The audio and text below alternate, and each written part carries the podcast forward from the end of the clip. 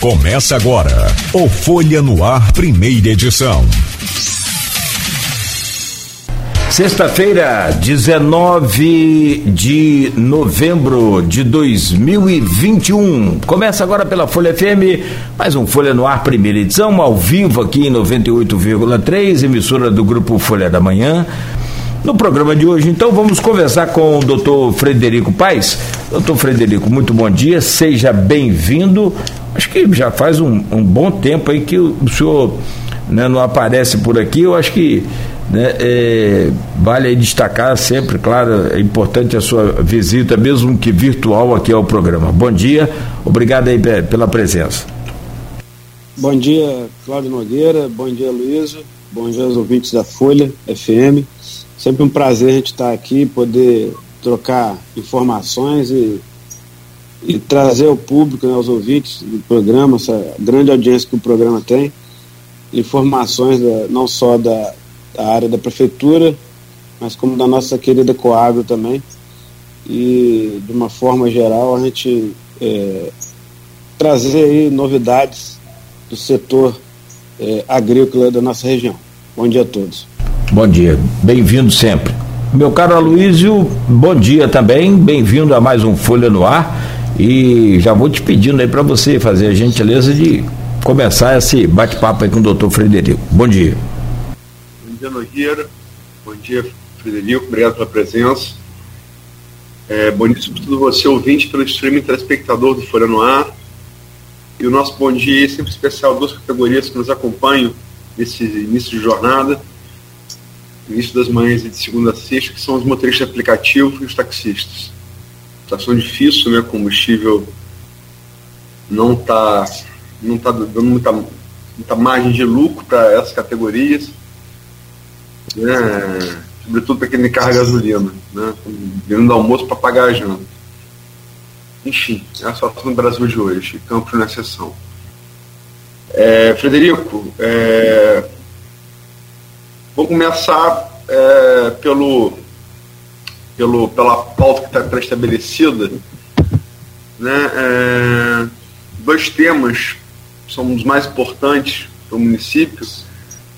E você tem muita experiência em ambos, né? Você falou da Coagro, né? Mas você também é, é dirigente, é, tem vasta experiência como dirigente hospitalar, teve muito tempo à frente da plantadora de cana, do sindicato, do, dos hospitais clínicos do Norte Fluminense também. Vou começar por saúde pública. É, Cláudio Nogueira noticiou aí, entre os notícias da Folha, a abertura de uma, uma, de uma, de uma U B S. É, como é que está... É, qual o diagnóstico você faz, né, da saúde pública de Campos hoje? Bom dia, obrigado pela presença mais uma vez. Bom dia, Luísio, novamente. É... Luísio, depois de dez meses, uma, né, uma... chegando aí, finalizando onze meses de governo, nós, é, infelizmente, a gente não pode deixar de falar que nós encontramos uma saúde muito caótica. É, é impossível a gente falar do que a gente realizou, do que está realizando o governo Vladimir, sem falar como a gente encontrou, né? Saúde precária em todos os sentidos, uma assistência péssima, é, quase cinquenta U B S, Unidade Básica de Saúde, é o nosso querido antigo postinho de saúde, né? É, fechados ou sucateados.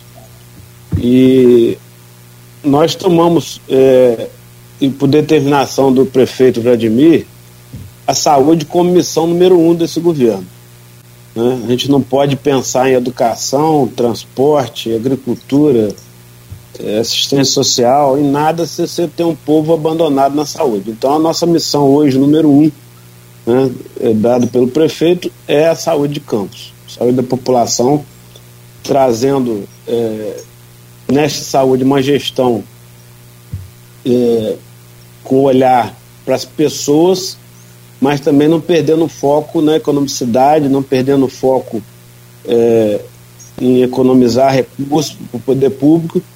E quando a gente fala em gestão, Luísa, é usar o recurso que tem, que nós sempre falamos que tem dinheiro, isso sempre foi dito na campanha, e continuamos afirmando, não falta recurso.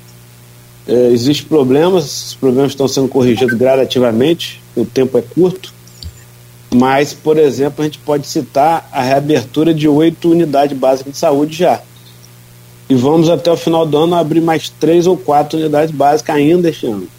E você fala, mas não é simplesmente... Você pode dizer quais são? Vou te falar. Não é assim, quando a gente fala reabrir essas unidades, é, não é simplesmente chegar lá, meter a chave na porta e entrar e colocar médico, não. É reformar, é, é, é trazer nessa unidade o que a gente chama de humanização, né? Elas têm um padrão de, não só de qualidade, mas de, de é, acessibilidade, é uma série de exigências que nós estamos fazendo. Repito, não é simplesmente ir lá e abrir as U B S, é torná-la um padrão do nosso município. As unidades abertas, nós temos aqui da Parque Aurora, é, Jamil Ábido, Vila Nova, Parque Santa Rosa, Dores de Macabu, Lagoa de Cima e São Sebastião.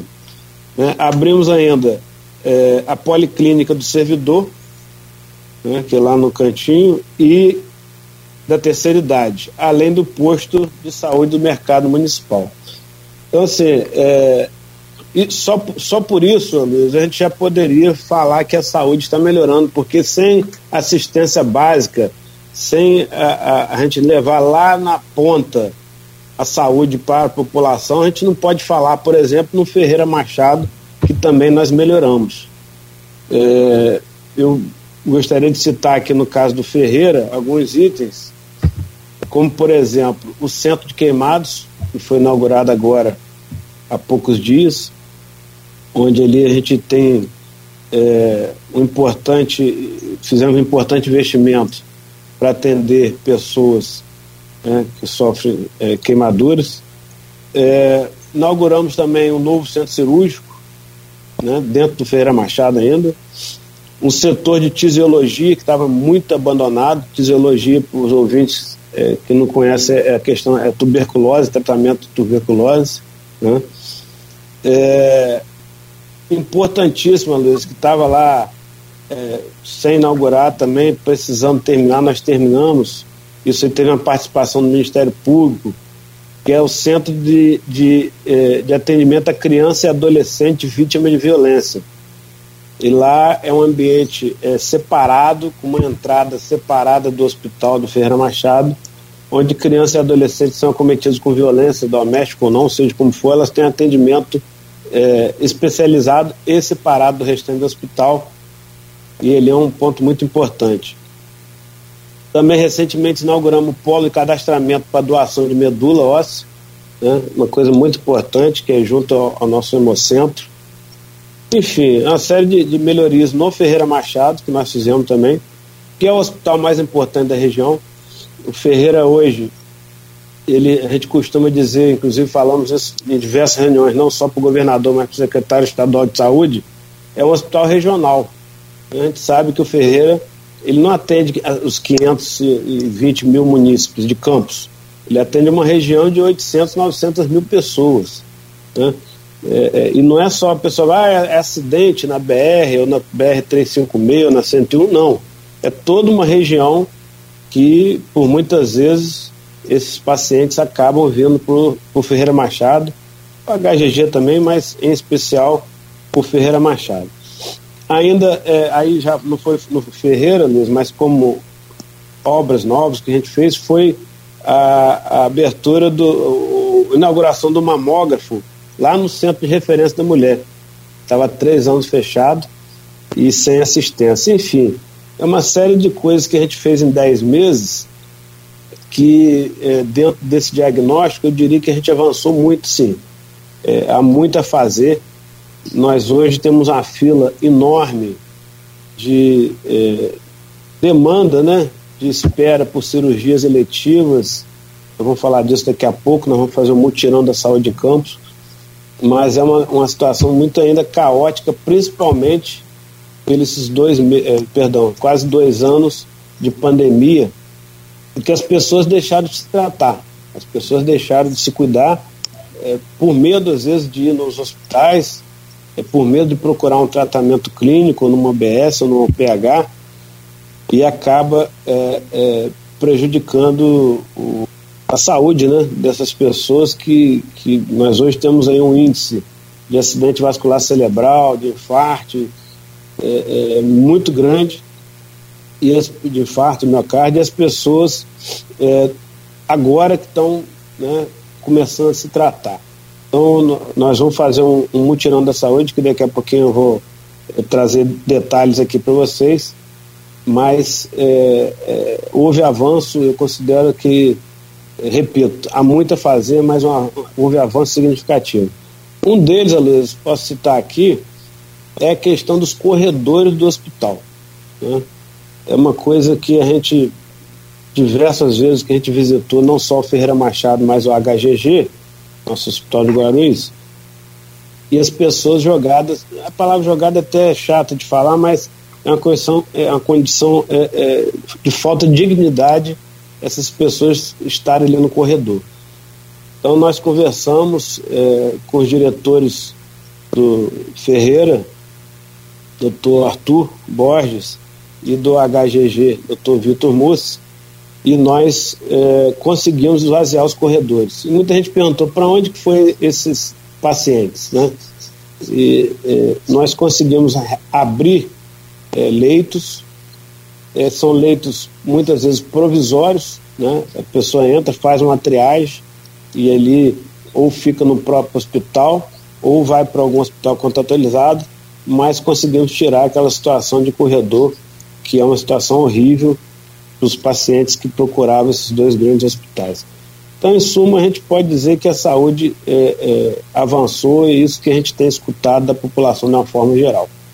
É, Nogueira tem uma pergunta sobre o mutirão de saúde, mas eu só queria... Você falou que tal, é, talvez reabram... Falou de todos os postos reabertos e outras coisas, como mamógrafo, o centro da mulher e tal, mas, assim, você falou que... É, quatro postos, além, do que, além dos que você citou, seriam, poderiam ser reabertos esse ano. Você poderia dizer quais são esses quatro postos? Bom, é, eu não tenho aqui, mas um com certeza eu sei que é, inclusive nós estamos ajudando lá um pouquinho, que é o de Três Vendas, que atende não só Três Vendas, Sapucaia, Boa Vista, toda aquela região ali, e os outros daqui a pouquinho eu te passo. Roteiro também, que é Cardoso, mas não vai deixar é, de atender. Mas acaba é, vindo para lá. É, acaba verdade. Vindo, exatamente. Então, o, o meu caro Frederico Paes, é, aqui no grupo de WhatsApp do programa e do blog Opiniões, que o senhor faz parte, é, tem uma pergunta da médica, que travou aqui, é, Cíntia Cordeiro, e ela diz aqui: primeiramente gostaria de parabenizar o governo pela iniciativa do mutirão da saúde, visto que nossa população já vinha sofrendo dificuldades na realização de consultas e procedimentos pelo SUS devido ao sucateamento da rede pública e problemas dos repasses por parte dos hospitais contratualizados. E nos últimos dois anos, essa demanda reprimida se agravou por conta da, da pandemia. Gostaria de saber se o mutirão contará com nossa rede pública municipal ou também haverá participação dos hospitais contratualizados, e como a população terá acesso à realização desses procedimentos. Serão realizados os procedimentos já solicitados, que encontram esperas, em espera na regulação, ou os novos também? Bom, É, bom dia, doutora Cíntia, ela que atuou muito fortemente também lá na, no nosso C C C, e foi uma das pessoas que, que a gente tem que agradecer, uma das, como muitas, né, centenas e centenas aí, atuaram na linha de frente do combate ao coronavírus, e eu diria que ela, como outras pessoas, foram guerreiros, e se hoje a gente pode comemorar é, essa diminuição, que a gente vai falar também daqui a pouquinho, da taxa de ocupação de leitos hoje na cidade, é, agradecer esses profissionais da saúde, médicos, enfermeiros, técnicos de enfermagem, auxiliares de enfermagem, enfim, fisioterapeutas, é, todas as pessoas que atuaram ali na linha de frente com muita coragem, muita determinação, e fica aqui o nosso agradecimento é, a essas pessoas. Bom, o nosso mutirão da saúde é um, é um o nome está dizendo no sentido de mutirão, porque nós vamos atuar em cem dias, a determinação do, do Vladimir que é, nós consigamos zerar em cem dias todas as filas de espera de exames, de, de cirurgias eletivas, é, de pessoas que estão aí não só em espera, mas que estão procurando agora, como eu disse anteriormente, devido à pandemia, ficaram é, sem assistência à saúde, por muitas vezes trazendo outras doenças que é, a falta de tratamento de algumas provoca. É, para vocês terem ideia, e eu peguei uma cola aqui dos números, do que a gente pretende fazer, e esses números são é, números já levantados pela Secretaria de Saúde, através do doutor Paulo Irano e da equipe dele, onde nós temos hoje, para zerar a fila, para vocês terem ideia, para zerar a fila, nós estamos, se nós estamos falando de fila, é porque é uma demanda já existente, tá certo? É, em torno de vinte e seis mil exames de imagem que, é, é, que precisam ser feitos, dez mil pessoas aguardando para realizar exames cardíacos, a gente vê a gravidade da situação, mais de três mil pacientes aguardando para fazer exame oftalmológico. Estou falando aqui só de exames por enquanto. É... cem pessoas, em torno de cem pessoas aguardando para fazer cirurgia bariátrica. E aqui eu faço um, um parênteses: essas pessoas é, têm comorbidade é, é, no sentido é, de necessidade de fazer cirurgia bariátrica, né? Não, aqui nós não estamos falando nada de estética. É, é, é uma necessidade é, pela saúde dessas pessoas, então existe em torno de cem pessoas aguardando por isso, e que está suspensa há mais de três anos a cirurgia bariátrica em Campos. Nós temos também oitocentas pessoas aguardando é, cirurgia, cirurgias eletivas de uma forma geral, é aquela cirurgia que pode, quando a gente fala eletiva, que pode esperar um pouco, não é cirurgia de emergência, mas tem que ser feita. É, então, são, isso aqui, é, no caso, além das questões que eu estou relatando, nós estamos calculando aqui em torno de quarenta mil procedimentos, né, que estão hoje reprimidos, não só por causa da pandemia, mas também pelo fechamento dessas U B Ss.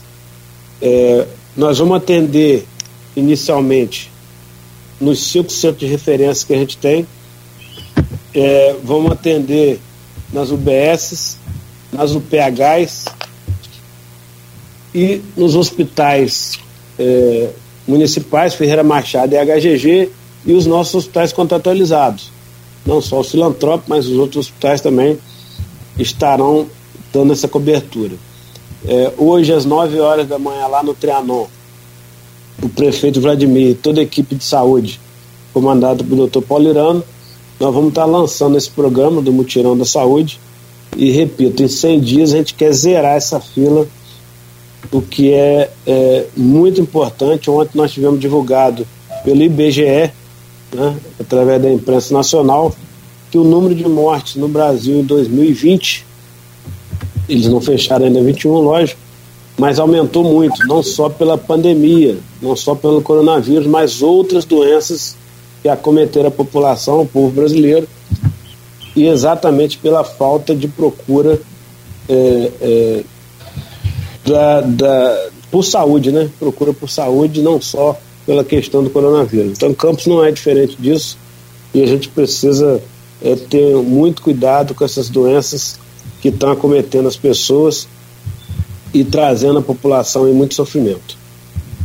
Doutor Frederico, só para a gente fechar esse assunto da saúde, que dá um programa inteiro, a gente sabe bem disso, mas virar essa chave também para a agricultura nesse bloco, e tem outros ainda para a gente comentar. Sobre os hospitais contratualizados, e aí o senhor pode falar como vice-prefeito, como um dos coordenadores da saúde do município, e também, né, como ex-presidente, diretor aí do Hospital Plantadores de Cana, que o senhor conhece bem, então, agora, os dois lados aí da, da moeda. Como é que está a situação, que sempre foi complicada? Cláudio, é com muita satisfação que a gente consegue dizer, e aí a gente repete a frase lá, tinha dinheiro sim, faltava era gestão, organização. é, esse, o pagamento, o famoso repasse federal e o pagamento do municipal está em dia, está rigorosamente em dia. Nós, é, inclusive, estamos agora já negociando com o sindicato e com os hospitais, é, todos os hospitais, todas as clínicas, né? Na verdade, quando a gente fala em hospital, pensa em quatro, cinco, mas são três entidades conveniadas com a prefeitura. Nós estamos negociando já para começar, a partir do ano que vem, um pagamento do, do atrasado. Nós temos lá o hospital com dezoito meses do governo da gestão anterior sem receber, dezoito meses, repito, um ano e meio. Nós temos um hospital é, é, que tomou empréstimo em banco para sobreviver, né, para manter suas atividades, e nós vamos, a partir do ano que vem, já estamos negociando com esses hospitais, fazer um parcelamento da dívida, uma adequação dessa dívida e parcelamento para começar a pagar. É, esse dia uma pessoa me perguntou: Frederico, você não tem preocupação é, é, em, em relação ao, ao hospital, ao sindicato, você hoje vice-prefeito atuou na área da saúde? Eu falei: muito pelo contrário, né? A obrigação é, dos hospitais para com a prefeitura, ela está sendo cumprida rigorosamente, e a gente fica aqui é, é, muito feliz com isso, e porque sem esses hospitais também a saúde pública de Campos não anda bem. Nós precisamos da saúde pública, a saúde pública do município precisa desses, desses, dessas clínicas e hospitais. E é, é preciso entender, Aloísio e Cláudio, que todo o atendimento nesses hospitais é, é pago pela prefeitura de Campos. Então, quando Dona Maria sai lá de Travessão e é atendida ali na Santa Casa, quem proporcionou eh, esse atendimento foi diretamente a prefeitura de Campos.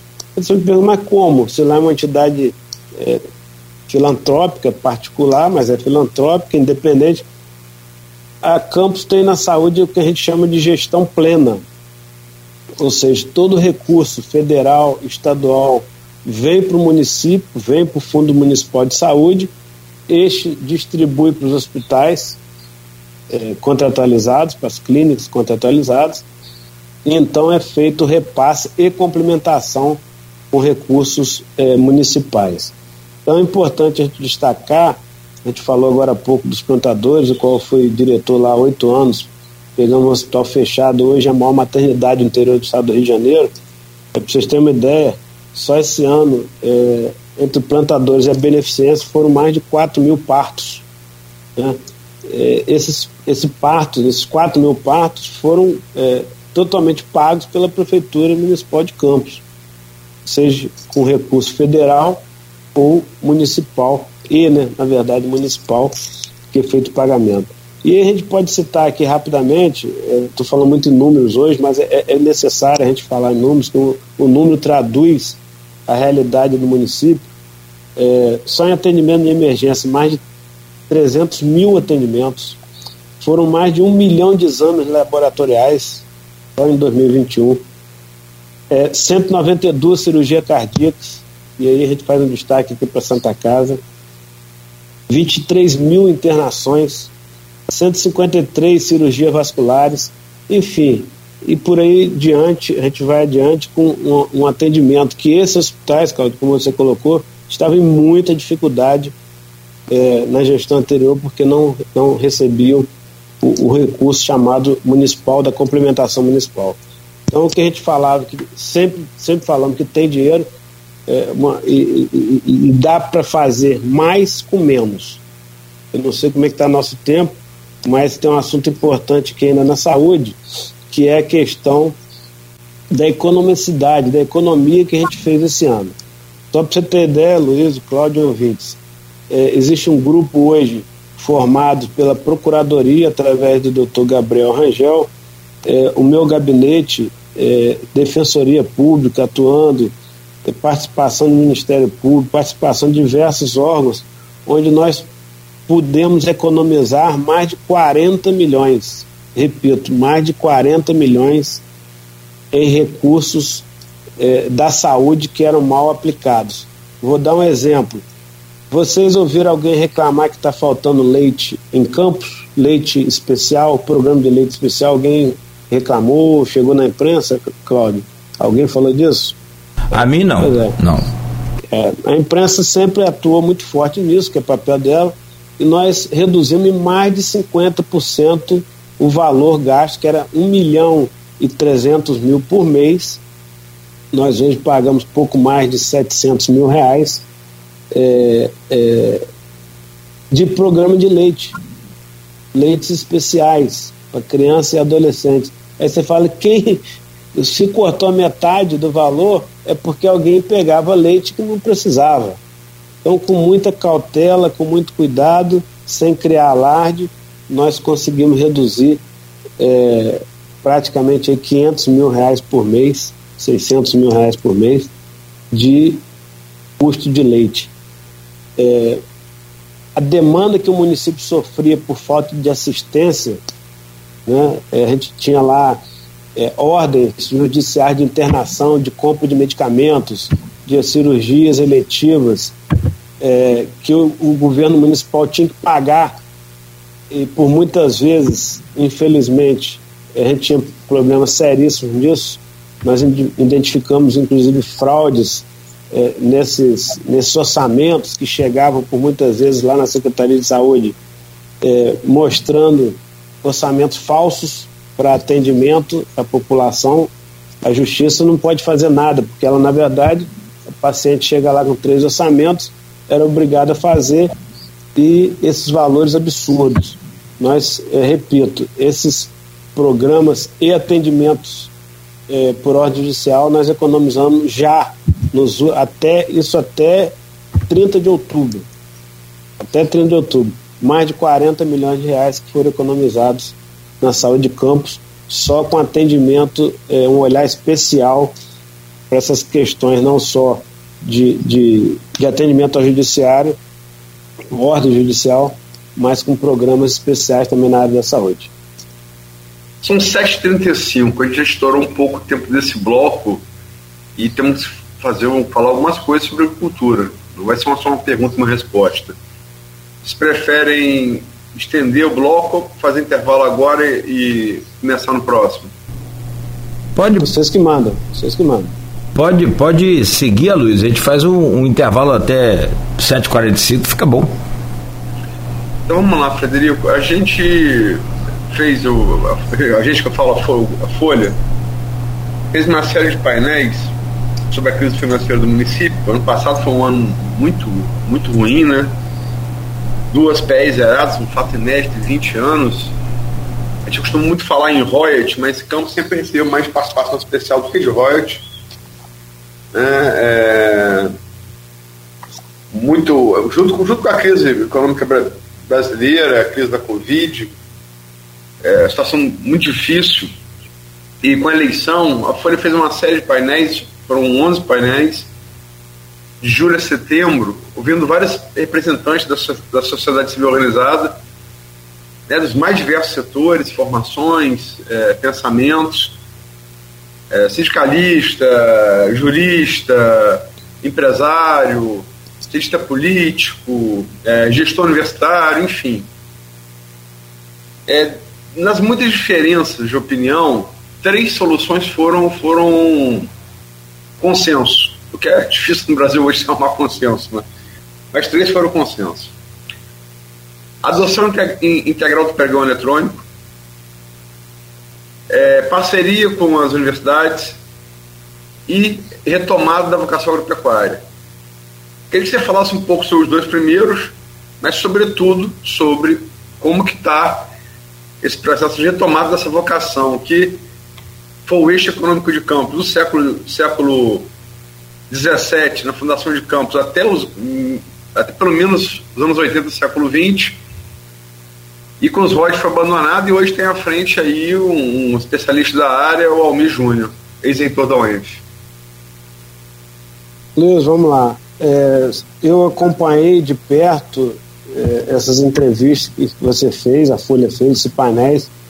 É, na verdade, nós tivemos o cuidado, inclusive no nosso programa de governo, está olhando essas demandas que foram levantadas pela Folha da Manhã, porque ali você ouviu representantes da sociedade Você ouviu formadores de opinião, é, empresários, é, sindicalistas, é, pessoal ligado a, a universidades, enfim, é, sociólogos, né? Você teve ali uma, uma felicidade de entrevistar pessoas que espelham a nossa, a nossa sociedade como um todo, né? Não só pelas demandas, mas também pelas sugestões para o nosso governo. É, e o Vladimir, ele sempre teve o cuidado e o zelo de escutar as pessoas, né? Ele, ele é uma pessoa, é um político que escuta muito, não só as suas bases, mas um todo, e isso é muito importante para nós. É, o pregão eletrônico hoje, ele é parte de uma realidade. A gente sabe que por muitas vezes você tem que ter um cuidado é, para não prejudicar a atividade econômica local com isso.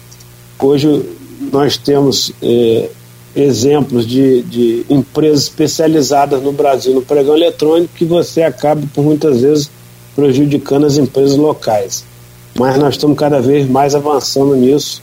Eu acho que é uma demanda que tem que ser buscada sempre. A parceria com as universidades, ela já acontece, né? Ela é uma realidade já para o município. É, a gente pode citar aqui a própria U E N F, grande parceira da Prefeitura hoje de Campos, não só é, com diversos programas que elas no, no, nos permite trazer para a sociedade, mas também é, uma série de parcerias hoje que a gente busca com a U E N F. A U E N F eu sempre chamei como celeiro de, de mentes, né? É, nós temos o, o nosso querido I F E, nós temos a, a Universidade Federal Fluminense, é, enfim, várias é, universidades, faculdades que agora estão recentes. Fizemos uma parceria com a, facu, com a Faculdade de Odontologia de Campos, para trazer saúde bucal para as pessoas, faculdade de medicina também. Enfim, a gente não pode deixar de usar o que nós temos de melhor eh, em termos de capacidade intelectual que estão dentro das, das universidades, né? Como você relatou, nós temos hoje eh, diversas pessoas, como por exemplo o Almir Júnior, né, que é proveniente da U E N F, é nosso secretário de Agricultura, uma pessoa que, além de conhecimento eh, teórico, né? Ele é um produtor rural, o pai, a família, é, é, é uma pessoa que conhece as demandas do campo, e a equipe toda dele que ele formou. Nós temos lá o subsecretário Monfatti, que é uma pessoa que foi subsecretário do Estado durante muitos anos, junto com o Cristino Aura, uma pessoa também muito capacitada, e que junto com a M I tem feito um trabalho excepcional. É, o problema, a Luísa, Cláudio Nogueira e, e ouvintes, que a agricultura, ela não se faz com pouco tempo. A agricultura, eu tive a oportunidade inclusive de falar isso uma, uma outra oportunidade aqui, mas é importante sempre destacar. Você começa, é, vou fazer um trocadilho, você planta semente aqui hoje para colher daqui a três, quatro, dez anos. E o que a gente vê no nosso município é que há muitos anos, e aí a gente pode falar aqui pelo menos há quinze, vinte anos, que a gente não vê nenhum tipo de eh, programa longínquo na agricultura. Ou quando se tem algum programa, ele é interrompido, porque muda o governo e acaba se perdendo. Então isso não pode acontecer. A agricultura não tolera esse tipo de coisa, a agricultura não espera. A agricultura tem um tempo de plantar, o tempo de cuidar da, da, da lavoura, o tempo de colher. Então, é... se você inicia um programa hoje, como a gente está começando vários programas aqui é, com a nossa Secretaria de Agricultura, e que está sendo tratado como secretaria, é, porque a gente não encontrou nada lá, não tinha nem local para as pessoas trabalharem, era aqui perto do Horto Municipal, numa situação é, é, precária até para os funcionários trabalharem. Então hoje a gente é, tem uma secretaria fortalecida, uma Secretaria de Agricultura que vai trazer para os nossos produtores rurais é, dignidade, mas repito, é um, é um programa lento, né? Ele não, não, se, não aparece por muitas vezes, apesar da gente ter feito mais de cento e cinquenta quilômetros de estradas vicinais já em dez meses. É, recuperamos pontes, diversas pontes de madeira, pontes que estavam é, caídas, ainda há muito a fazer. Tem mais, nós temos mais de quarenta pontes, Aloísio, em condições precárias no município, é, que o produtor mal consegue escoar a produção. Então, como é que você vai incentivar, Cláudio Nogueira, o, o produtor lá do Imbé a, a produzir alguma coisa se ele não tem nem estrada para escoar a sua produção? Se ele não consegue atravessar uma ponte, porque a ponte está lá, se ele botar um caminhão mais pesado, é arriscado cair. Então, nós temos que dar isso, o, o professor Almir, carinhosamente chamado professor Almir, trouxe essa demanda e falou: olha, Vladimir e Frederico, a gente não pode tratar, é, é, fazer qualquer programa sem dar uma infraestrutura mínima aos nossos produtores.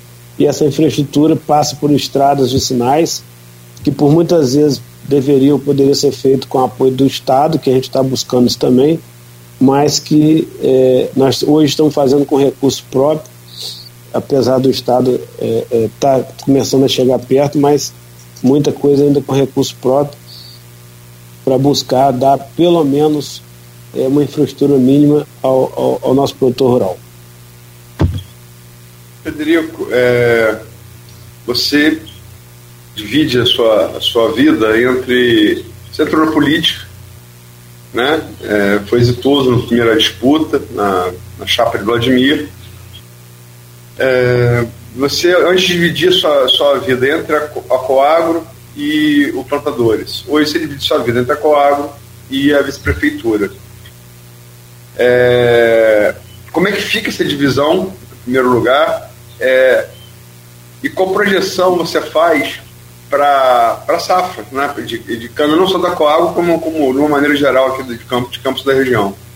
A gente sabe, só para citar um número, que no ano passado o orçamento executado de campos foi é, um ponto oito bilhão, mais de quinhentos milhões é, foram gerados de divisa pelas usinas de campos, duas, duas moendo, né, a Canabrava e a Sapucaia lá com a Coagro, foram, foram gerados quinhentos milhões de divisas, quer dizer, quase um terço do, do orçamento executado do município. Como é que está a previsão para esse ano? Luiz, vamos lá. É... Falar em, em, em, em previsão orçamentária do município, só voltando um pouquinho aqui à, à prefeitura, é, o pessoal fala: ah, o Vladimir agora tem dinheiro porque o R O D aumentou, porque a arrecadação aumentou. Verdade. Mas estão muito aquém ainda, por exemplo, de dois mil e dezoito, que nós tivemos dois bilhões e duzentos milhões de reais da gestão anterior. É só para pontuar, porque... É, né? E, realmente nós tivemos a participação especial, como você colocou, melhor, os R O Is melhoraram, acredito que a arrecadação própria está melhorando e vai melhorar, mas ainda aquém da arrecadação média eh, da gestão anterior.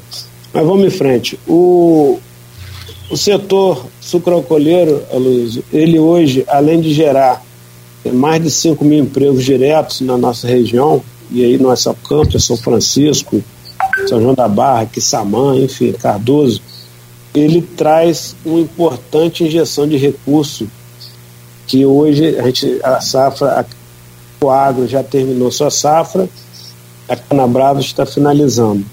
Mas pelos números projetados já para esse ano de dois mil e vinte e um, deve fechar em torno de setecentos milhões de reais.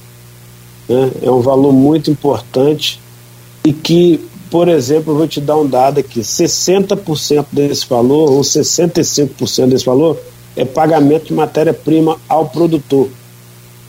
E esse, esse produtor, ele gasta na região, ele investe na região. O restante, trinta e cinco por cento, quarenta por cento, é manutenção, pagamento de salário, é, é, é reforma da indústria, é custo industrial, custo administrativo, que também grande parte desse recurso fica na região.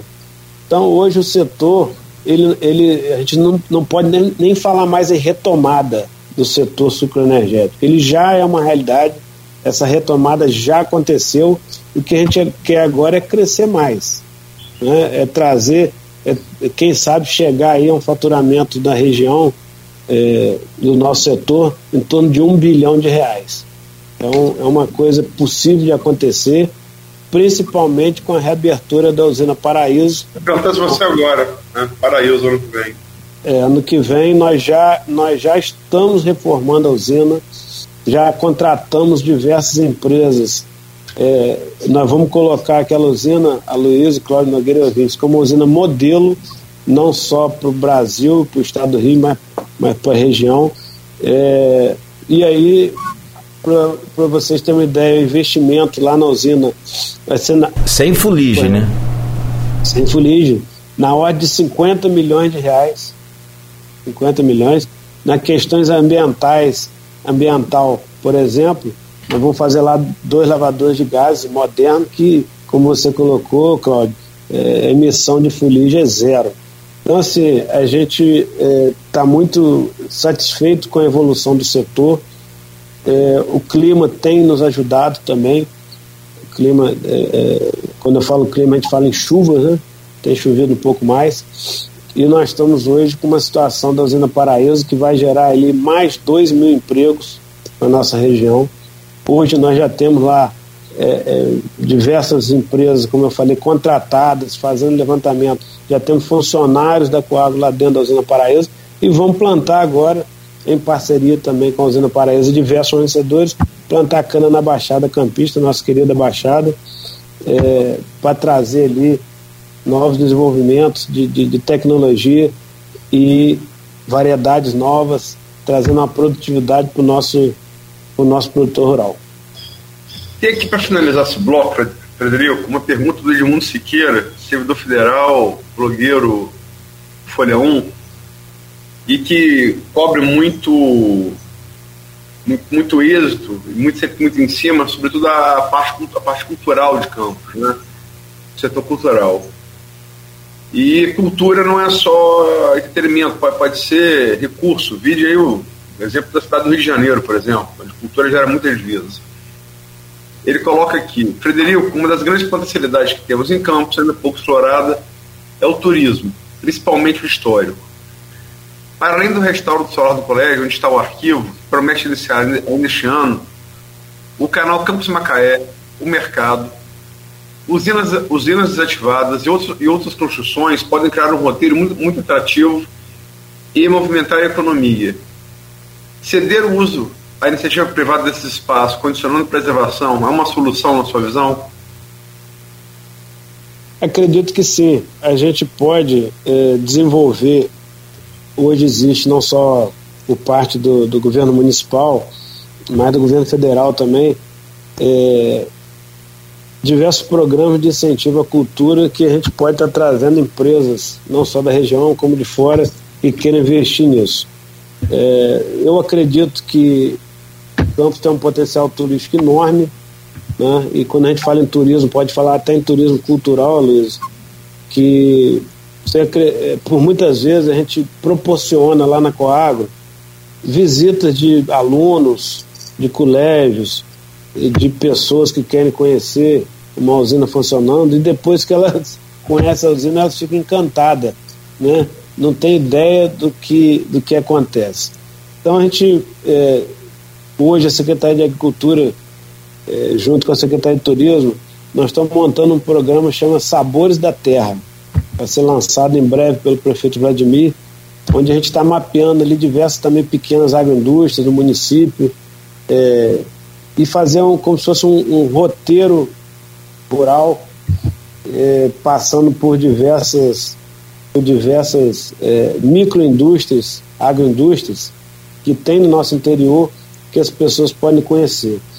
E a gente é, valorizar, as pessoas não conhecem, por exemplo, o nosso arquivo público municipal, que, que é pouco visitado. A gente tem que estimular agora com a abertura da questão da, da, se Deus quiser, o final da pandemia, a gente pode estimular É, a visitação daquele espaço maravilhoso que é nosso arquivo público municipal. Nós temos aí é, uma potencialidade turística, cultural, vamos chamar assim, enorme, que eu acredito que isso a gente pode melhorar e trazer, é, não deixar que as pessoas é, é, é, eles não, muita gente não conhece a nossa cultura, o nosso passado, e é importante a gente cuidar disso com carinho.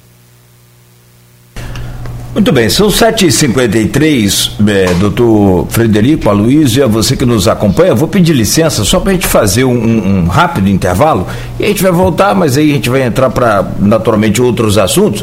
Deixa eu só... dez segundinhos, doutor Frederico. Tem uma medida provisória, acho que é de setembro agora, quatorze de setembro, é de número mil e sessenta e nove, que autoriza a medida provisória do etanol, né? É, as usinas a venderem etanol direto para o posto. A usina está vendendo, a Coagro está vendendo para o posto em Campos, não, não tem essa negociação. Como é que está esse, esse assunto? É, na, ver, na verdade, nós estamos autorizados sim a vender para posto, mas nós não estamos vendendo, Nogueira, e aí é simples e rápido explicar. A, a, a cooperativa, a Coagro é uma cooperativa, nós não somos tributados em P I S e COFINS. Então, pela medida provisória que está colocada hoje, nós seremos obrigados a pagar o P I S e COFINS. Então, acaba que o, a O A C B, a Organização das Cooperativas do Brasil, está trabalhando para que se reedite essa medida provisória, para que se faça outra, e não prejudica as cooperativas do Brasil que produzem álcool. São mais de vinte cooperativas, usinas cooperativadas, que produzem álcool, e elas seriam prejudicadas pela legislação que está lá. Eu acredito que até a safra que vem, início da safra que vem, prevista para maio, essa questão já esteja resolvida e a gente possa vender álcool direto para posto, sem prejudicar a cooperativa, trazendo benefício para o consumidor final, que vai ser um preço mais barato do etanol. Bom, muito bom. Bom, ao vivo aqui na Folha hoje, conversando com o doutor Frederico Paes, que é o vice-prefeito de Campos, e eu volto com você, Aloísio, né, na, abrindo esse bloco aí, por favor. É, de, vamos, vamos é, mudar um pouco a estrutura do programa, vamos fazer agora um bloco só, em vez de fazer três, que a gente estendeu muito o primeiro bloco, não porque queríamos falar mais do que de, de, deveríamos, mas porque os assuntos são complexos, como Cláudio Nogueira bem citou. Só saúde, só agropecuária, daria um programa só para eles, mas faltou falar ainda sobre agricultura, sobre saúde do, dos postos, e Frederico, no intervalo, acessou a informação dos quatro postos que talvez sejam reabertos ainda esse ano. Você pode falar, por favor, Frederico? É, então são as nossas U B S, né, postos de saúde, dos quais nós já, já abrimos oito, que eu já relatei aqui, e vão ser abertos até o final do ano ainda mais quatro.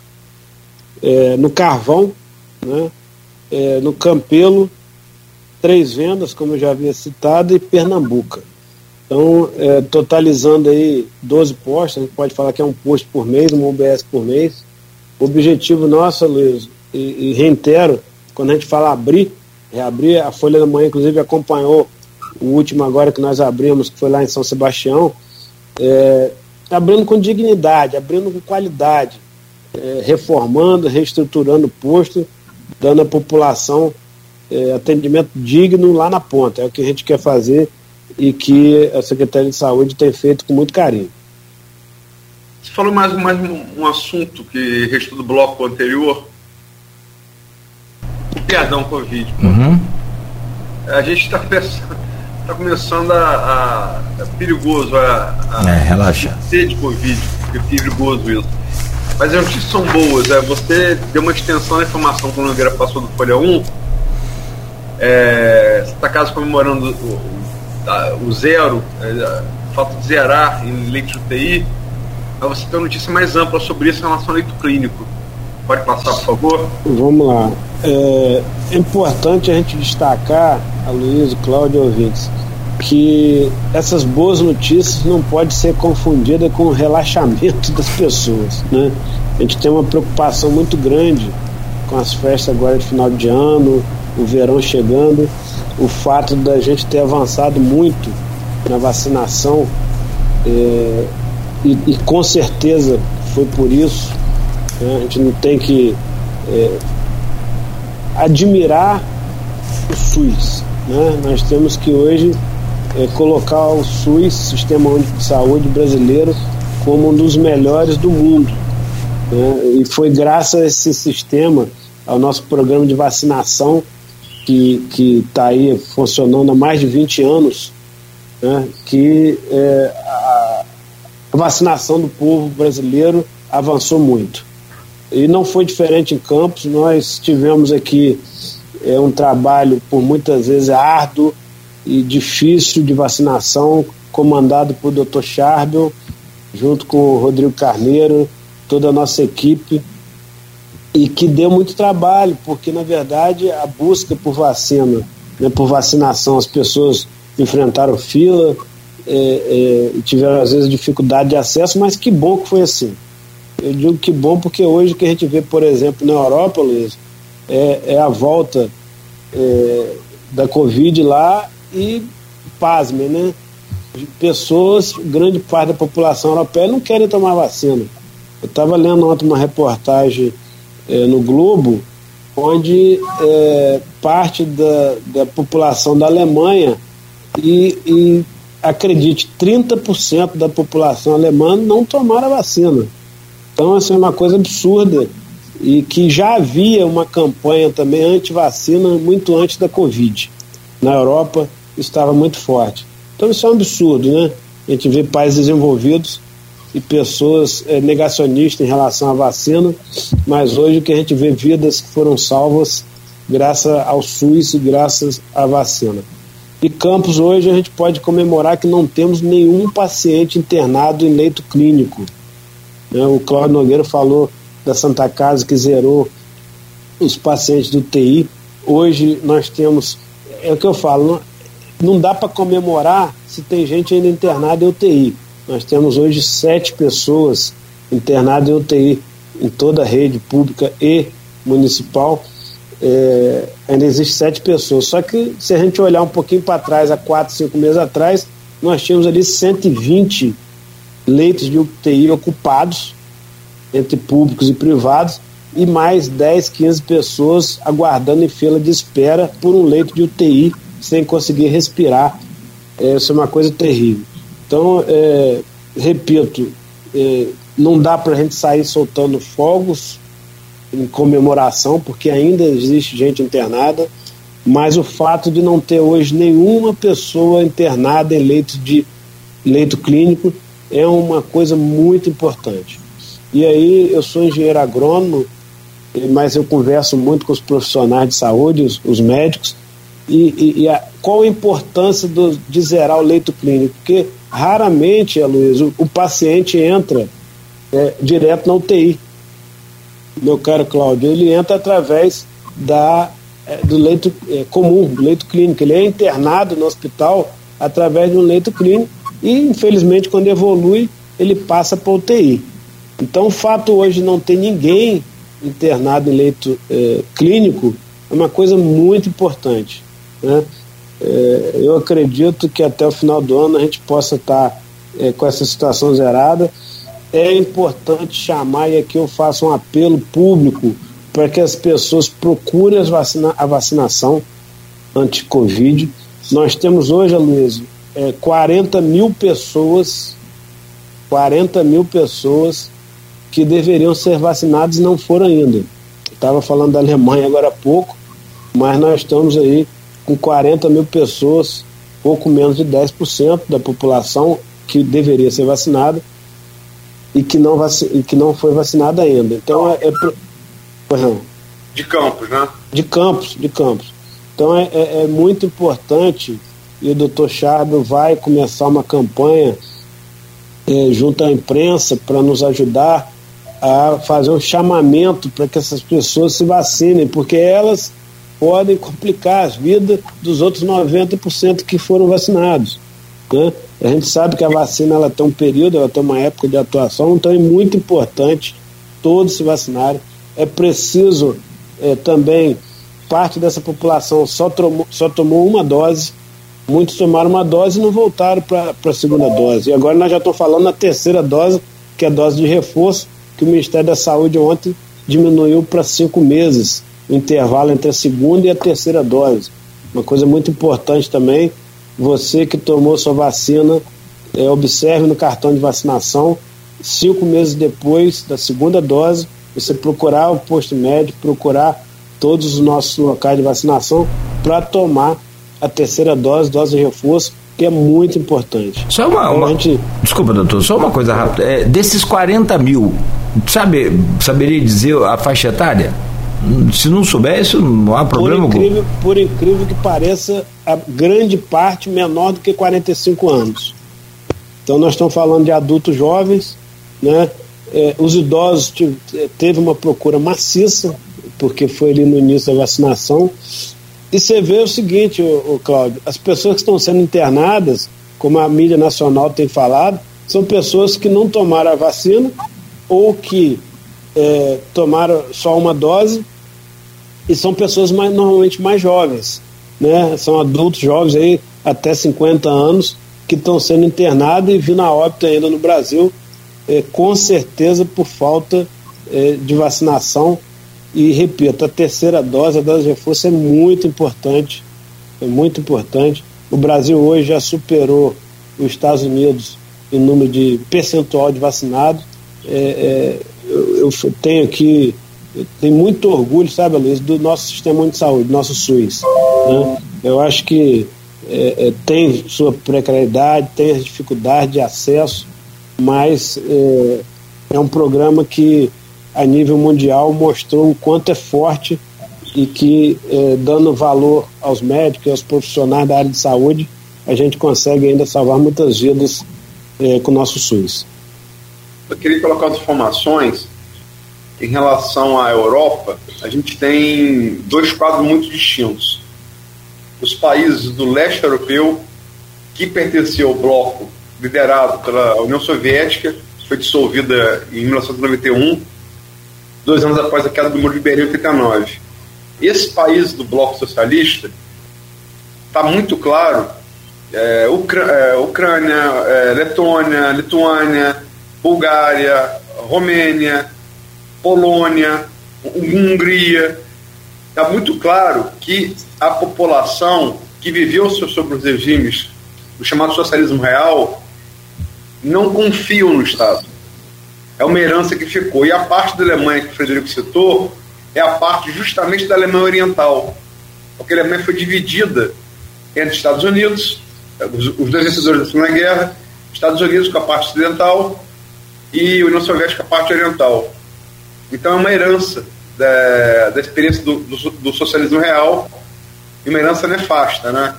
E é, em relação a fazer outra observação, o Frederico falou sobre... Está falando sobre Covid, né? Não, agora me fugiu. Os quarenta mil que não foram vacinados? É, é. Não, me, me, me fugiu. Ah, não, a questão do SUS, perdão, a questão do SUS. Lembrar que o SUS é uma conquista da Constituição de mil novecentos e oitenta e oito, ele não existia antes disso, né? E que ele é baseado no sistema de saúde da Grã-Bretanha, com uma adaptação do sistema de saúde da Grã-Bretanha, feito é, com, na Constituição conduzida, conduzida pelo grande Luís Guimarães, né, que pegou aquela experiência exitosa na Grã-Bretanha, com falhas na Grã-Bretanha, com falhas no Brasil, mas certamente os dois países estão muito melhor tendo esse sistema do que outros países que não têm, que não universalizam o atendimento à saúde, né? Isso posto, Frederico, vamos lá. É, erros e acertos. Não dá para falar de todos, né, mas vamos tentar os, os que você considera principais erros e acertos do governo Vladimir nesses onze meses. Aloísio, é, eu diria que os acertos é quando, sem aqui qualquer tipo de politicagem, até porque você me conhece bem, não é meu perfil, mas o governo Vladimir, ele... o foco é cuidar das pessoas, né? É, e quando você fala em cuidar das pessoas, você é, tem um aspecto amplo aí, que você passa por todo é, uma questão de saúde, de educação, transporte, assistência social. É, eu pude observar uma conquista que nós fizemos, que foi a reabertura do restaurante popular, né, restaurante do povo. É, a quantidade de pessoas, eu já tive ali três, quatro vezes, na verdade, que procuram o restaurante, e pessoas, Aloísio, do comércio, né? Muita gente, às vezes, por, por não, falta de, de conhecimento, acham que é, o restaurante é só para pessoas que estão abaixo da linha de pobreza. Não, muitas pessoas... Porque quanto custa hoje uma quentinha, né? Comerciante, ou melhor, comerciário, vai trabalhar no centro da cidade, se ele vai comer uma quentinha, nada, nada, nada, é dez, quinze reais. Ele vai gastar ali quinze, vinte reais para almoçar, né? E esse comerciário ganha, por muitas vezes, salário mínimo ou um pouquinho mais. Ele praticamente deixaria metade do seu ganho, ou quarenta por cento pelo menos, na alimentação. Então, além da questão de ajudar muita gente é, que realmente passa fome, e que hoje está é, lá se alimentando dignamente, tomando seu café da manhã, um almoço e janta, tem essa questão também dos comerciários, e que a gente sabe que atende muito. É, a gente já falou bastante da saúde. Permite, posso... permite. Pois não.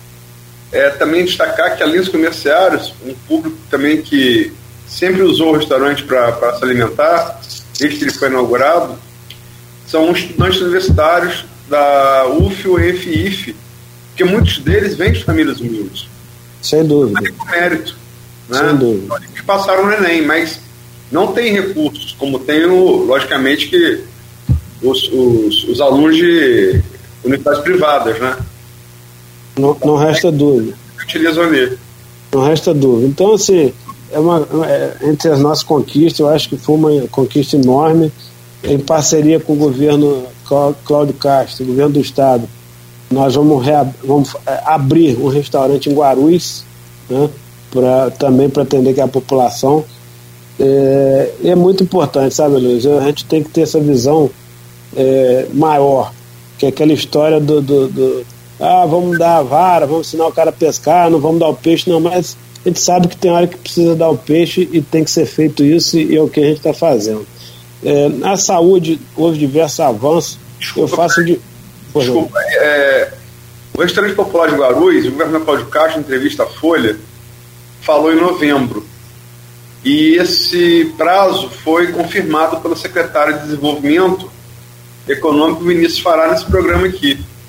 Nós estamos já no dia dezenove e, e fatalmente não vi esse prazo. Não, não, não vai, eu acho que é um prazo muito apertado. Eu ouvi isso também, eu falei, eu comentei até com a pessoa no dia, eu falei, ah, não vai dar tempo, a gente sabe, né? É questão de.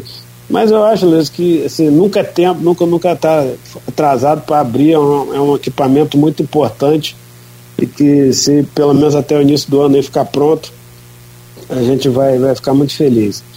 Eu destaco também, Luísa, é, a educação, né? Nós hoje temos lá o professor Marcelo Férez, que é um, um grande profissional, também já foi entrevistado aqui por vocês, é um, uma pessoa muito capacitada, que, que tem atuado de forma muito equilibrada na nossa educação, que Campos precisa, né? Nossa cidade, como uma das cidades mais importantes do Brasil, tem que ter uma educação de qualidade, uma educação voltada para muita gente é, é, que precisa sair da situação é, de extrema pobreza, situação de falta de mercado de trabalho, e, e só através da educação é, é possível fazer isso.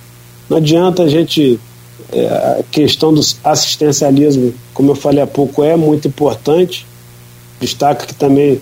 nosso secretário Rodrigo, que tem feito um trabalho excepcional nesse sentido, mas a educação é fundamental para que a gente consiga é, avançar e tirar o povo da pobreza. Isso eu falo a nível do Brasil, do Estado, e da nossa região não é diferente.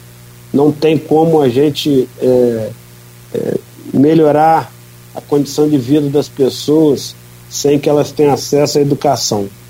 A gente fica aqui muito... É, satisfeitos, vamos dizer assim, com a atuação do professor Marcelo Férez. Eu acho que nesses quatro anos de governo nosso ele vai trazer aí é, muita coisa positiva para a gente, muita coisa importante para a educação do nosso povo no município de Campos. É, os erros que você falou, que você perguntou, eu acho que a experiência né, que a gente precisa adquirir com o tempo, é, faz com que a gente às vezes cometa algum erro, algum equívoco. E a oposição, por mais que às vezes machuque o ouvido, né, você receber críticas, ela é importante. A gente, a gente, por muitas vezes essa crítica é feita infundada, mas quando ela é verdadeira, ela é importante. Eu acho que a, a oposição tem um papel fundamental, não só no nosso governo, qualquer governo, né, é, é, para que se busque melhoria. O que a gente não pode admitir é, é fake news, é, é, é coisas que são inventadas para prejudicar o governo municipal. Mas quando a crítica é bem-vinda e a gente recebe bem, a gente corrige, busca corrigir os erros. Na própria área de saúde, que a gente tem ajudado, quando a gente recebe as demandas dos vereadores, da oposição, a gente procura atender é, é, críticas que são verdadeiras, a gente procura é, corrigi-las, né, ver onde é que está o erro. Então, mas eu colocaria, Luísa e Cláudio, como uma situação, é, você não me perguntou, mas eu já vi que algumas pessoas se perguntam qual a nota, né? Qual a nota? A minha qual próxima a pergunta, zero a dez, qual a nota é, do Vladimir é, e por quê? É, eu diria que essa nota é nove. Aí você fala, pô, Frederico, você está falando isso que você é vice-prefeito, não é não. É pelo esforço, pelo esforço e pelo resultado que nós estamos alcançando em tão pouco tempo, né? Talvez daqui a, a quatro meses, espero que não dure tanto, eu volte ao programa e falo, ó, ah não, foi para oito, foi para nove e meio, dez nunca é, né? dez, mas é o esforço. E o Vladimir, oh, Aloísio, eu vou chamar aqui de menino, né, porque tem trinta e poucos anos, eu já estou com cinquenta e lá vai fumaça. Ele é, é, ele é um cara muito bem intencionado, tá certo? É uma pessoa que... É, como todos nós cometemos equívocos, mas é uma pessoa que quer acertar, tem uma vontade muito grande de acertar. E vou te falar, não para de trabalhar. O cara é uma máquina para trabalhar, é sábado, domingo, feriado, é, é o WhatsApp o dia inteiro, e entra para a noite, e, e, e muito atento, né, às reclamações, às demandas da ponta, através de rede social, através da imprensa, buscando sempre uma resposta rápida para essas demandas. Então esse gás, ele tem uma brincadeira que ele fala na frase, né, bora trabalhar, esse, esse gás acaba contagiando de forma positiva todo o governo. Então as pessoas é, é, buscam é, dar resposta rápida, é, trazer resposta rápida às pessoas e acaba sendo produtivo, né? As pessoas tem uma produtividade, uma assertividade grande. Eu acho também é, a harmonia do governo, que é uma coisa rara, tem um tal do fogo amigo, que o pessoal fala, às vezes disputa interna, é, muito pouco, tá certo? Muito, muito pouco. Eu vejo hoje que existe uma harmonia grande e isso é, é, é fruto da própria maneira que o Vladimir trabalha. Então eu acho que, é, conforme, resumindo a sua pergunta, entre acertos e erros, eu acho que os acertos são bem maiores, aí pesando positivamente na, na balança para uma nota melhor. É, faz parte do jogo político, né? José Paes ontem, ex-procurador-geral do município, deu nota cinco. Desceu uma série de críticas ao governo, ao governo Vladimir. E uma, uma coisa, me parece, é, todo gestor público é, imprime, como você está falando, Vladimir, o seu próprio jeito pessoal à gestão. Isso é natural, né? Quem está no comando imprime. Esse programa, o Cláudio Nogueira imprime, imprime o jeito dele, eu imprimo o meu, o Arnaldo dele. É natural, né? É a nossa cara, vai passar a cara do programa. Ainda que não seja muito bonito, mas é, é, mas é que a gente tem. Você não acha, é, assim, é uma crítica que é feita a Vladimir, é uma crítica construtiva, na, na minha visão. E é um pouco... De, é, que distingue um pouco a geração deles da nossa, que eu, você e Cláudio Nogueira estão na mesma faixa etária. É um pouco pilhado demais com rede social, não? Acho não, tenho certeza. Tenho certeza. Inclusive, já conversei com ele sobre isso, né? É, é, porque a rede social, Luiz, lógico que ela é importante, né? é uma nova, nova modalidade de, de comunicação, é, mas por muitas vezes essa rede social ela é perversa, porque você, se você faz uma coisa positiva e, e, e, e, e coloca ali na rede social, é, as chamadas curtidas, interações com, com os seguidores, ela tem um peso. Acontece um problema, aquilo explode, né? Viraliza, como se diz. Então isso realmente é, é ruim. Eu costumo dizer o seguinte: nós temos que olhar para os grandes gestores do Brasil em termos de, de governo. Quando eu falo grande é no sentido de ser bom, né?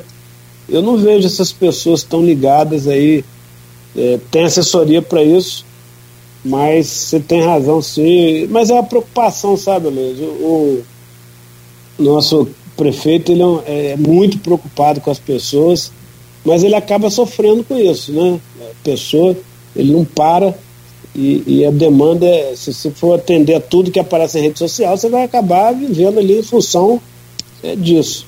Mas é preciso ter um equilíbrio, eu concordo com você, e às vezes o nosso prefeito fica muito ligado e aí perturba todo mundo. Ele eu vai tava... atrás de todo mundo. Enquanto resolver aquele assunto, ele não sossega. Eu estava eu tava comentando, e, e falo por experiência própria como jornalista, é... Vladimir e o Rafael é, têm uma característica positiva, que para o Garotinho, Garotinho não, não tem. É... é temperamento, né? Cada um tem seu temperamento. É... E a, a, eles... A, Pelo, pelo menos é feita pela imprensa profissional, tanto o Rafael quanto o Vladimir não transformam a, quer dizer, o fato de você fazer uma crítica num ato de inimizade, pessoal. Eles, eles sabem separar o joio do trigo, o que é muito bom. Rafael, Rafael foi assim como prefeito, Vladimir é assim como prefeito. Garotinho, por exemplo, você faz uma crítica, você vira, você vira inimigo. Tem outras pessoas que... O Rodrigo Bacelar também, você faz uma crítica, você vira uma crítica, você vira inimigo. É uma, são estilos diferentes, né? Mas você não acha que, quando se trata de rede social, é, fala-se muito que o Vladimir tem um temperamento mais calmo do que, do, que, do, que, do que de Garotinho, né? Mas quando se trata de rede social, ele é, ele é tão pilhado, ele fica tão pilhado quanto o Garotinho? Não, eu não acho que ele fica pilhado, eu acho que ele quer resolver o problema, né? Quando aparece a demanda ali, enquanto não resolver, ele não sossega. Ah, sei lá, quando queimou a lâmpada lá na U B S e tal, e o cara chegou lá e reclamou da lâmpada queimada na frente do, do, do, do posto de saúde. Enquanto não for resolvido, ele não para, ele vai e procura os secretários, e fica seja sábado, domingo, feriado, à noite. Estou te falando porque eu, eu, eu participo ativamente disso. E, e enquanto não for resolvida aquela demanda da rede social, ele não para. Então eu acho que é mais essa questão do que propriamente ficar é, pilhado. Agora, essa calma que você colocou, Luísa, é, é que proporcionou, está proporcionando uma interação do governo Vladimir com o governador do estado, né, com o governo federal. Campos, eu acho, acho não, tenho certeza, não me lembro de ter tido... Acho que desde a época do, do avô de, de Rafael, que foi José Barbosa, né, uma interação que está tendo com o governo do estado e o governo federal, como o Vladimir conseguiu, né? Talvez esse temperamento dele, eu já estive em Brasília diversas vezes com ele no ministério, ele é muito querido lá. Na época que ele foi deputado federal, eu costumo dizer o seguinte: o povo, eu, eu tive com um Garotinho quando ele era deputado federal lá em Brasília, o povo lá tem medo do Garotinho. Eu recebi e resolvi as coisas. O Caiado não tem medo, não. Mas, e o Vladimir não. O Vladimir, pô, quando a gente chega no, no, no, na, nas, nos ministérios, né, senadores, deputados federais, ele é muito bem recebido, é, as pessoas gostam dele, esse temperamento dele facilita muito. E Campos, esse ano, Aloísio, vai receber, deve fechar aí, em quase duzentos milhões de dinheiro, chamado dinheiro novo, né, dinheiro externo, entre emendas parlamentares, é, é, recursos do governo do estado, né, e que fica um agradecimento muito especial ao governador Cláudio Castro, que tem sido parceiro, muito parceiro do município de Campos, né?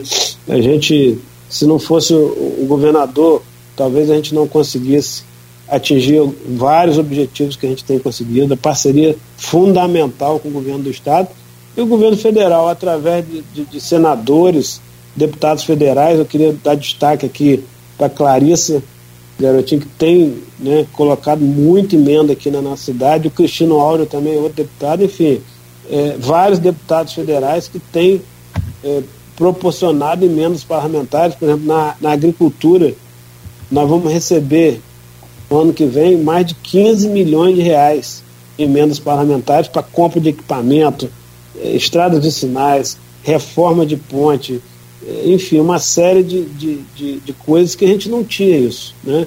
Campos não conseguia há muito tempo, repito, ter essa interação com o governo estadual e federal para trazer recurso novo para cá, que é muito importante, muito importante. Essas emendas parlamentares, elas, é, se não, repito e insisto, se não fosse a habilidade do Vladimir, a gente não conseguiria com tanta, não vou chamar de facilidade, mas com tanta rapidez como nós temos conseguido.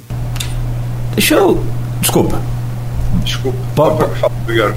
Só entrar num assunto aqui, Luiz, e, e ainda com relação a esse tema desses onze meses, erros e acertos, eu gostaria que o senhor avaliasse, não, e aí é claro que é pessoal, na opinião do senhor, sobre a habilidade que o senhor acabou de citar agora do Vladimir, mas com relação à Câmara Municipal, com os vereadores da Câmara Municipal. No início do mandato ele tinha mais de vinte vereadores, né, considerados aí na base ou que, né, votavam com, a, com ele. Hoje a coisa está apertada para ele conseguir catorze. A Luísa falou que essa semana com o Leon, que se o, o, os três vereadores do P D T, fiel da balança, não tenha dúvida, se eles, né, saírem hoje, o governo não consegue boa vida na Câmara e tem tido dificuldades. O começo desse, digamos, desse rompimento foi aquele, em maio desse ano, com esse código tributário. Você acha que faltou a habilidade de Vladimir ali para é, apresentar aquele código tributário à, à Câmara? Chegou lá às onze horas da manhã, meio-dia, para ser votado até... A, aquela sessão foi até três horas da manhã. E o projeto, né, a gente sabe o, o desfecho que teve. Cláudio, o projeto não é ruim. A época foi ruim, né? Então, é, além dessa questão de faltar tempo, e aí eu faço aqui um destaque ao Fábio é, Ribeiro, né, nosso presidente, que ainda teve... conseguiu ainda avançar muito em relação à maneira e à, e à velocidade que foi conduzido. Então não resta dúvida, como a gente falou, entre erros e acertos, houve essa questão da falta ali de, de um diálogo maior na época, né, com o, o, alguns vereadores. Mas, por outro lado, é... a palavra, deixa eu melhorar aqui o termo que eu utilizar, mas é, houve uma separação necessária. Eu diria, nós tínhamos ali diversos vereadores que estavam é, acompanhando o governo simplesmente em busca de cargos, em busca de, de, de, de posições junto ao governo, e que eles caminharam é, no segundo turno conosco, mas não trouxeram os votos. A verdade é essa. É verdade que houve diversos vereadores ali que fizeram blá blá blá na campanha, estou falando do segundo turno, né? Parte desse grupo aí dos vinte que você acabou de falar, mas que os votos não vieram, e não vieram por falta de empenho, né, deles. Então acho que a base hoje, vamos chamar de catorze, é uma base consolidada e tem que ser dada oportunidade e valor a essas pessoas que estão ali, né? Nós temos que é, enaltecer é, o nosso presidente Fábio Ribeiro, que tem conduzido com muita força, com muita força no sentido de maestria, de habilidade política, é, é, a nossa Câmara, e a, a base hoje, repito, ela tem que ser valorizada, que sempre esteve ao nosso lado. Muito boa pergunta, Nogueira. É passar por mim, eu não ia fazer. Muito boa pergunta. É, deixa eu pegar carona na, na, na, na pergunta de Nogueira, Frederico. É, a, a base hoje são quinze, que são quatorze mais, mais, mais presidente, presidente. Né? Então são quinze. Mas como o Nogueira falou, eu falei aqui com eu falei aqui com o Leão Gomes, que é do P D T, é, de certa maneira, eu talvez tenha apertado mais ele do que aperto vereadores da bancada da oposição e da situação. Aí ele fala, meio que constatou isso. Eu falei, cara, mas vocês são fiel da balança.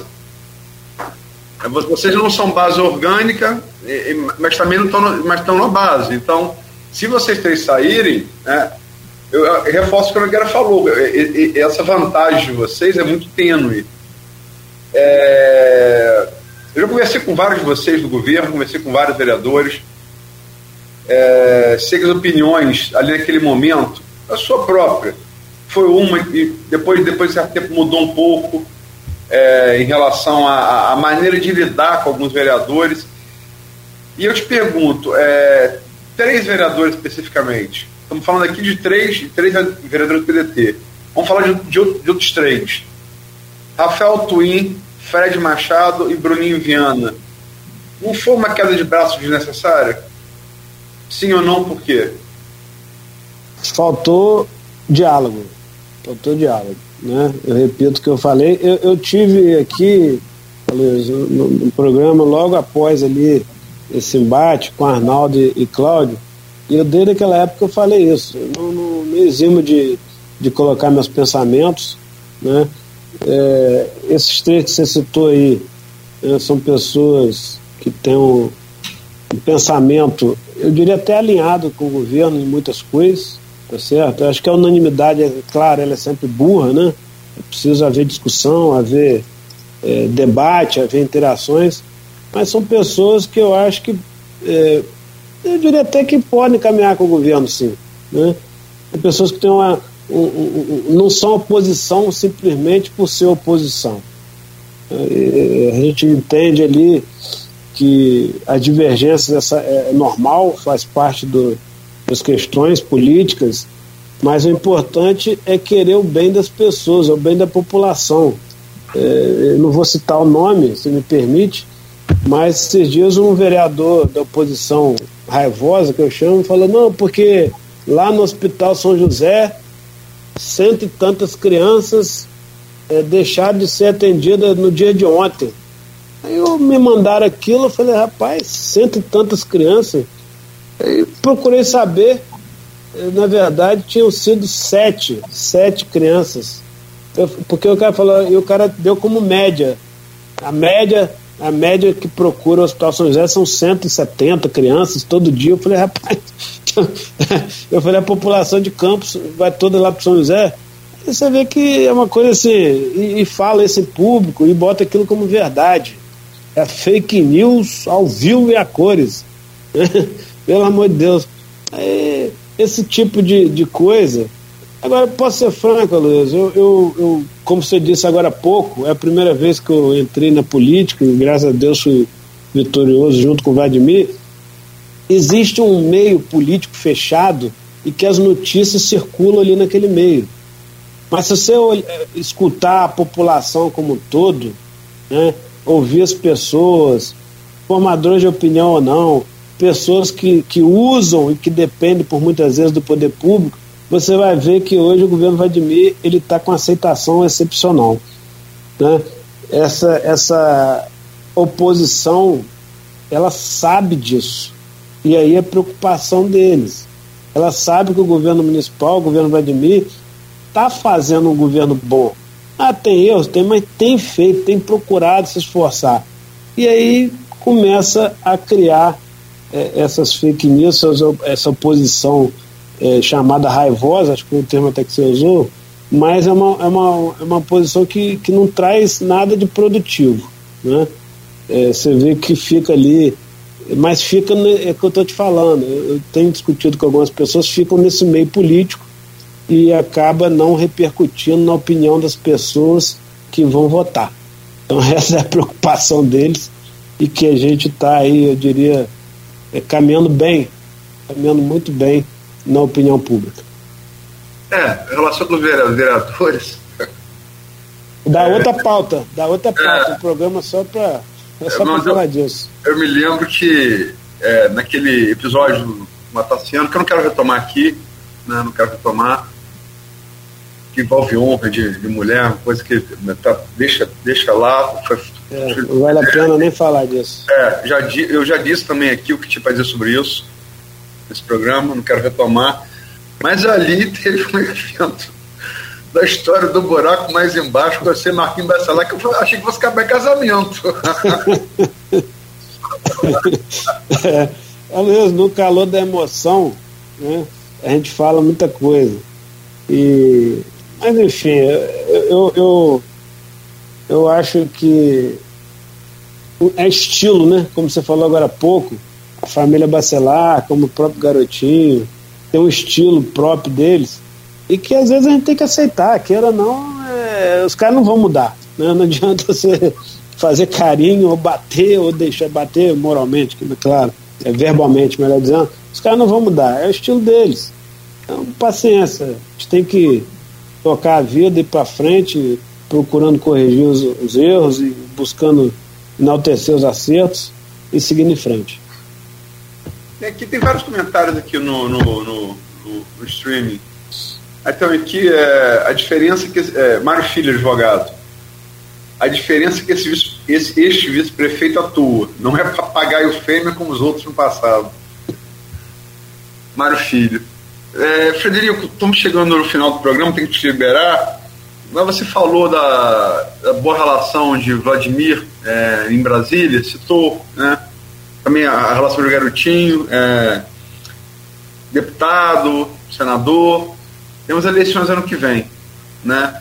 Tem duas perguntas para fazer você, uma mais, uma mais geral e uma mais, mais é, focalizada no, no, no grupo político. Começo pelo, pelo, pelo mais regional. É, se fala, o próprio Garotinho falou aqui, é, federal, Garotinho se puder, né? Ninguém tem dúvida que se deve se eleger muito, com facilidade e, e ser um grande puxador de voto. Tem voto no estado inteiro, tem voto não só no norte fluminense, como na, na Baixada, na Serrana, né, na zona metropolitana do Rio de Janeiro. É, Marcelo Mérida, Garotinho vinha aqui. Garotinho tem que saber se vai, vai ter condições jurídicas, né, de, de concorrer, né? Se tiver, certamente vai, vai vir. Ele, Mérida, estadual. Clarissa viria estadual, embora tenha pontuando até para senadora, mas enfim, o plano é que é, possa vir estadual. E Bruno Dauari, que são, até porque são candidatos naturais. Clarissa, né, ela abriria por conta do pai e também por questão pessoal, de maternidade, de ficar mais próxima a, aos filhos. É, e Bruno já, já, já é deputado. Mas Garotinho falou aqui que podem ser cinco. E se fala da Câmara em dois nomes, do grupo de vocês, né?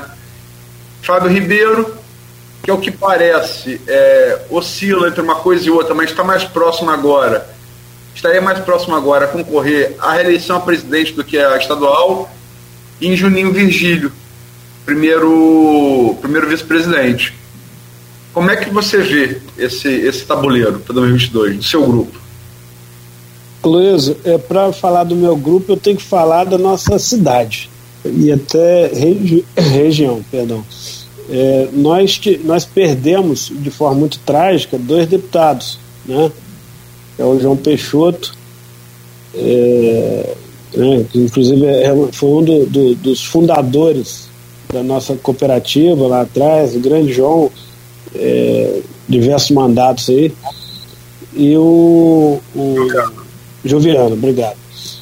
Enfim, é, nós tínhamos ali Temos, eu acho que Campos, quando eu falo Campos aqui, São João da Barra, Cardoso, enfim, esses municípios nossos próximos aqui, nós temos condição de fazer pelo menos quatro deputados estaduais, nós temos obrigação de fazer. É preciso, na campanha, falar com os nobres candidatos, seja ele do nosso grupo ou não, não deixar esse povo de fora vir para a voto aqui. A quantidade de, de, de eleitor que vota em, em deputados que vem aqui só em época de eleição, acho que a imprensa pode até ajudar nisso. É, é, é absurdo, absurdo. Existe deputado federais de fora que trazem benefícios, como eu citei agora, por exemplo, o Cristino Auro, né? É uma pessoa ligada ali mais à região de Macaé, mas que atua aqui em Campos e região muito forte no estado todo. E, por sinal, um excepcional deputado tem feito um excepcional mandato. Só, é... só para dar um dado, Cristino Auro, por, por exemplo, se viu um membro do Macaé, do Norte Fluminense, onde levou cafeicultores do sul, do Noroeste Fluminense para Brasília. Eu, eu costumo dizer o seguinte: de, deveria existir o cargo de deputado federal do país e não do estado, porque a atuação dele é, né, é impressionante, impressionante. Mas enfim, é, eu acho que Campos tem condição de fazer quatro, né? Eu colocaria, eu falei numa reunião política esses dias com o nosso grupo, que eu acho que a gente tem condição de fazer três deputados estaduais. Nós temos é, é, fôlego, nós temos carcaça para isso, nós temos é, é, candidatos bons para isso e, quem sabe, é, dois deputados federais. Então, assim, eu acho que é possível, é, tem eleitor para isso, tem, repito, é, força para isso, força política. Agora é preciso fazer um trabalho bem feito. A, a eleição do, do Garotinho para deputado federal, né, como você bem colocou, se depender da justiça liberando, é certo que vai puxar, né? Ele vai puxar é, muita gente. Então, assim, é, é, é muito importante. Eu acho que é, essa união da população aqui em torno da cidade, mostrar para as pessoas que o voto no, no candidato local é muito importante para a nossa cidade. Acho que tem que ser massificado isso na cabeça do eleitor na campanha. Quem falava sempre sobre isso era o Luiz Barbosa. Sempre falava sobre isso. Grande São Luís, grande São Luís. Ele falava que no dia que o Brasil tiver voto digital misto, como é na Alemanha, você, uhum. na Alemanha você vota pela sua região e pela unidade federativa. Então você, você elege o deputado regional e elege o deputado esta, que representa o Estado, assim, digamos, né? Mas enquanto Aloísio, tipo, só, só um parênteses. É candidato, candidato local, lógico. É, se você pegar ali nas últimas eleições, não vou citar nome, tem deputado que nunca pisou aquilo, não sabe nem a cara do campista, entendeu? Então, se o cara está em dificuldade, se não está, qual a demanda, o que, que ele precisa, é, é preciso fazer um trabalho bem feito. E aqui eu convoco até a oposição, né? É, tem candidatos lá do outro lado, da oposição, é, na verdade, é, pelo número de eleitores dá para eleger todo mundo. Dá para eleger, é muito eleitor, é, é, não é só Campos. Quando eu falo Campos, repito, é que a região nossa, aqui o Norte Fluminense, dá para fazer tranquilamente cinco, seis deputados estaduais e dois, três federais. Agora, você pega deputado vindo para Campos para apanhar dez mil votos, deputado é, federal. Aí, e o cara que nem sabe a cor da cidade, mal vem aqui para fazer os conchavos políticos, aí realmente fica difícil depois de reivindicar. Aí fica aquela história: ah, a política é complicada, ah, a política é ruim. E o cara, na hora de votar, não sabe escolher. Para Júlio de quarenta e seis, tem que te liberar, é, mas tem que fazer uma última pergunta. É, falamos dos aspectos mais, mais, mais regionais, né, mais paroquiais, mas é inegável que está movendo essa eleição até agora, está mobilizando o eleitor, é a disputa presidente da República, né? Teve aí agora um contraste muito, muito, acho que muito, muito, é que o adjetivo que eu vou usar, é muito esclarecedor é, das viagens de Lula à Europa e Bolsonaro ao Oriente Médio. É, enfim, É, são os dois que dividem aí, né, é, a, a, a polariza, a, polarizam a eleição presidente. Embora você tenha uma novidade, que é o Sérgio Moro. E desde que o Podemos é, anunciou a filiação dele, teve, tiveram duas pesquisas apenas. Ele apareceu em terceiro nas duas, passando Ciro Gomes, ainda no empate técnico. E Ricardo Noblar anunciou, que é um dos jornalistas mais conceituados do país, anunciou ontem que ele vai aparecer na próxima, que seria a terceira, já na casa do, dos dois dígitos, né? Noblar é uma fonte muito confiável, né? Ou seja, Ele está encurtando a diferença para Bolsonaro e disputa um eleitor muito parecido, né? Como Ciro também disputa um eleitor parecido com o de Lula. Como é que você vê a eleição presidencial, é, e como é que você projeta, e como é que você projeta também a eleição ao governador do estado, onde outra polarização se desenha, que é entre Cláudio Castro, governador, e Marcelo Freixo, é, deputado federal, a governador. Rodrigo Neves estava correndo por fora. Eu vi, li, eu vi ontem umas notas, umas notas, umas notas do Correio Brasiliense, dizendo que pelo fato de ele não ter decorado nas pesquisas, mas ele talvez optasse por via deputado federal, né? Li ontem isso no Correio Brasiliense. Enfim, como é que você vê essas duas eleições, Fred? Aloísio, é, eu estou muito preocupado. Eu acho que, assim, eu não, né? Eu, Brasil todo, com essa questão é, da radicalização em termos de Lula-Bolsonaro, Bolsonaro-Lula, né? É, a gente acompanha ali, às vezes, no próprio grupo da Folha, os debates, né? Os, ou, ou, vamos chamar até de embates, né? Eu fico quietinho ali escutando, mas você vê que é, até qualquer posicionamento que você coloca, ó, o céu hoje tá cinza. Ih, rapaz, esse cara, ele é de, de, de, de Bolsonaro. Olha, o céu hoje tá azul. Ih, rapaz, esse cara é de Lula. Cara, olha só, onde é que nós vamos parar com isso? Então, posso ser franco com você, eu torço muito para uma terceira via. Seja de centro-esquerda, seja de centro-direita. Porque é, Bolsonaro, eu acho que cumpriu o papel que tinha que cumprir lá atrás, tá certo? É, não vejo espaço para um Brasil, para um país melhor na mão do, do, do Lula. Então eu torço muito para que a terceira via, seja ela qual for, seja ela qual for, a terceira via equilibrada, repito, de centro-esquerda ou centro-direita, consiga ganhar essas eleições. É, especificamente do Moro, Luiz, o brasileiro, eu acho que ele olha para o Moro hoje como um traidor, como um cara que traiu o Bolsonaro. Então, para ele parar, eu não sou nenhum analista político, mas gosto muito de ler e de escutar as pessoas. Quando eu falo as pessoas, são até as pessoas mais humildes, que é, é, é o peso que acaba elegendo o presidente da República. Eles, eles olham para o Moro como um cara que traiu o Bolsonaro. Então, se ele está pensando em parar o voto da direita ali de Bolsonaro, vai ser muito difícil, é, muito difícil. É, governador do Rio Grande do Sul, é uma pena, porque o Dória, eu acho que não vai dar espaço para ele, não vai ter jeito. O é, Dória, Dória deve, deve, deve ganhar as, as prévias lá, enfim, mas é um cara que um potencial, um rapaz novo, um potencial enorme, né, mais para frente, mas daria, eu acho que daria trabalho, acho que ele iria muito melhor é, como candidato do P S D B, fazendo uma rampa de crescimento agora até as eleições. Dória, Dória, os eleitores de Dória já está consolidado, ele, não, ele vai patinar, né? O Dória vai patinar nos números dele e não vai para lugar nenhum.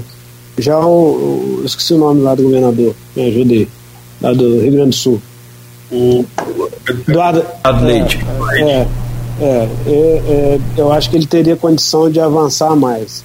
Ciro Gomes, né, a gente viu, viu uma possibilidade ali, mas também com dificuldade de, de, de, de fazer uma, uma chamada unificação da esquerda. Enfim, infelizmente talvez aconteça o que a gente não quer, que é a polarização de Bolsonaro e, e, e Lula, que eu acho que vai ser péssimo para o país, criando aí talvez é, divisões e, e, e, e rachaduras na nossa sociedade, mais do que já está.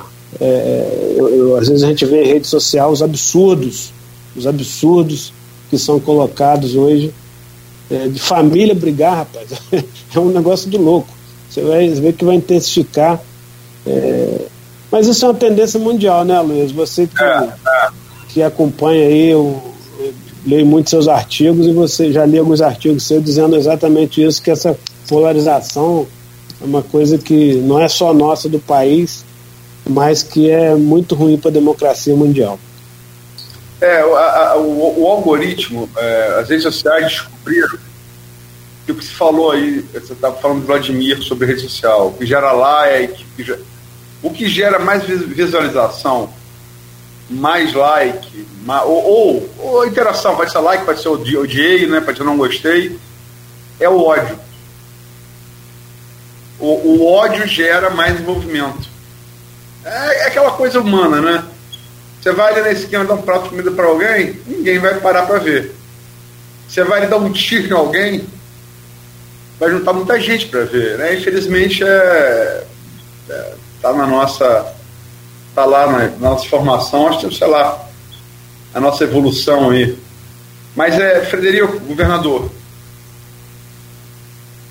Mas eu acho que Cláudio Castro, ele, ele além de ser uma pessoa muito inteligente, ele, ele fez um acordozinho com o tal da sorte.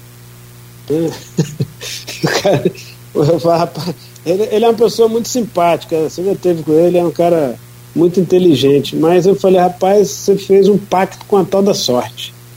O cara, né, entra ali, é, é, eu acho que além da sorte, ele, a facilidade, a falta de, de opção também vai favorecê-lo, né?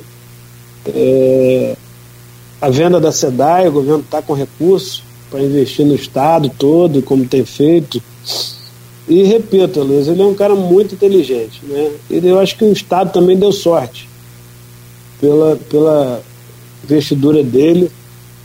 É, é uma pessoa também muito bem relacionada com o governo federal. Acho que, é, mesmo que seja A ou B, eu sei que se eleja presidente, ele não vai ter dificuldade pelo bom relacionamento que ele tem. É um cara leve também. Eu acho que a eleição dele, como é que vocês falam? É pulo de dez, né, Nogueira? Fala na Baixada, né? Isso aí é pulo de acho dez. Acho que é pulo de dez. Quem apostar ao contrário vai se machucar. Não, não vejo espaço para outro candidato crescer. É, é, aí você fala assim, ah, mas ele está com três, quatro por cento na pesquisa. E, rapidamente isso aí... É, ele vai chegar e vai virar e vai ser reeleito governador do estado. É, eu concordo com o tio Carlos Castro. O, o Freixo sempre tem aquele problema, né? É, piso alto, teto baixo. Piso alto, é, é, intenção de voto te leva ao segundo turno, teto baixo, rejeição, você não cresce no segundo turno. Exatamente. O problema, foi problema de Garotinho também, o próprio Garotinho teve esse problema. É, enfim. Agora, só sobre... É, e, e acho é, que se se confirmar esse cenário mesmo de Rodrigo Neves desistir e vir deputado, é, realmente as coisas se encaminham muito bem para a eleição de, de Cláudio Castro. Sobretudo, sobretudo, vai ser definidor, já chamei ele aqui, ele concordou, a noiva preferida, Eduardo Paes. Eduardo, fechou com Eduardo Paes, aí eu acho que a mídia pula de dez. É, o, o Eduardo Paes, ele prometeu não só para os eleitores dele, mas é, pro, pro, vamos dizer assim, para o sistema político ele não viria governador. Eu acho que não vem. Ele, ele vai vir muito forte na, nas outras próximas eleições, até porque, Aloísio, o que eu ouvi lá no Rio é que o, o Cláudio Castro ele não, não atrapalha a fila. Eu perguntei, mas como é que é esse negócio de atrapalhar a fila? A gente está debutando na política. Não, Frederico, ele já vai se reeleger. Então, na próxima eleição, ele não pode concorrer. Eu falei, ah, tá. Essa é boa. Mas tem que então, saber ele... também... Desculpa, do, de, eu acho que a Luísa pode até colocar também a, essa informação aí, se ele tiver. É, sei que existe, né, alguma definição. Se, de fato, acontecer essa questão da opção do deputado federal, do, do, do ex-prefeito de Niterói, Rodrigo Neves... E o apoio dele para governador também vai ser mais um peso. Não vou dizer que é noiva preferida, mas é mais um peso também, né? É, eu vi as, no, as nossas colegas do Correio Brasiliense ontem estão dizendo que o, aquela coisa, né? Você tem a caneta, que agora é o Raxel Grael, né? Ele prefeito, né? É isso. É isso. Ele muda muito, né, Luiz? Muda muito, né? Então acho que ele não vai conseguir fazer no governo do estado o que ele fez nas eleições em Campos, né? Onde ele investiu muito, muito. É, e quase ficou, cara. Quase ficou. Sapucaia, é, mas também... Bom, vamos pular essa parte. Isso, Rodrigo, olha só, uma coisa... Vamos pular essa parte. Mas uma também coisa... gastou, gastou o que tinha e que não tinha, né, velho? Eu não sei se eu tô falando. E agora? Mas... gastou energia, gastou energia. Ah, uma gastou coisa energia. É você ter energia, outra coisa é saber onde aplicar a energia. É, é gastou muita energia. Eu não sei se ele vai ter essa energia toda para o governo do Estado, para o governo do Estado, não. Acho que olha, energia... vou dizer a você, eu concordo com, com sua ressalva, mas é, foi um trabalho, assim... Não, sem dúvida. Brilhante. Sem dúvida. Profissional. Quase... Ô, ô, ô, ô Luiz, fazendo aqui um adendo rápido, que a hora já está estourada. É, vamos lá, vamos no, lá. É, rapidinho. No debate, no debate, porque se for falar de política também, eu gosto pra caramba. No, no, de, no debate eh, do segundo turno, que eu acompanhava o Vladimir, eh, o Caio Viana... Né, que o Vladimir foi crescendo nos debates, crescendo que eu falo no sentido de, de, de performance. A assessoria do Caio é, tinham pessoas que eu nunca vi na vida. Eu falei, rapaz, de onde é esse povo? Inclusive na Folha, né, na Folha, no debate na Folha, o pessoal que estava acompanhando o Caio era um pessoal de fora, um negócio assim, altamente profissional. Aí o pessoal, eu ali quietinho nos bastidores, perguntei, rapaz, é que é esse povo aí? As pessoas, é, tudo profissional de fora, contratado para fazer assessoria do, do, do rapaz. Então, assim, é, foi despendiado muita energia na, na, naquela eleição pelo Rodrigo Neves. Energia, vamos falar energia. E que eu ah, não acho que para o governo do Estado ele vai vir com esse gasto todo, não. Entendeu? É Cláudio Castro. Cláudio Castro é o futuro governador se ele não fizer nada é, fora do, do normal, se não tiver nenhum tipo de, de contratempo. Né? É, se não fizer nada de, de, de, de, e possa cometer nenhum erro grave, está tá, tá reeleito, eleito, né? É governador do Estado. Se fechar o apoio com, com Eduardo Paes, eu acho que você está certo. Acho que muito. É. Porque, só para terminar, Eduardo Paes é o seguinte. Cláudio Castro disse não, não, não, não pode se reeleger, não pode se reeleger, porque já foi na chapa.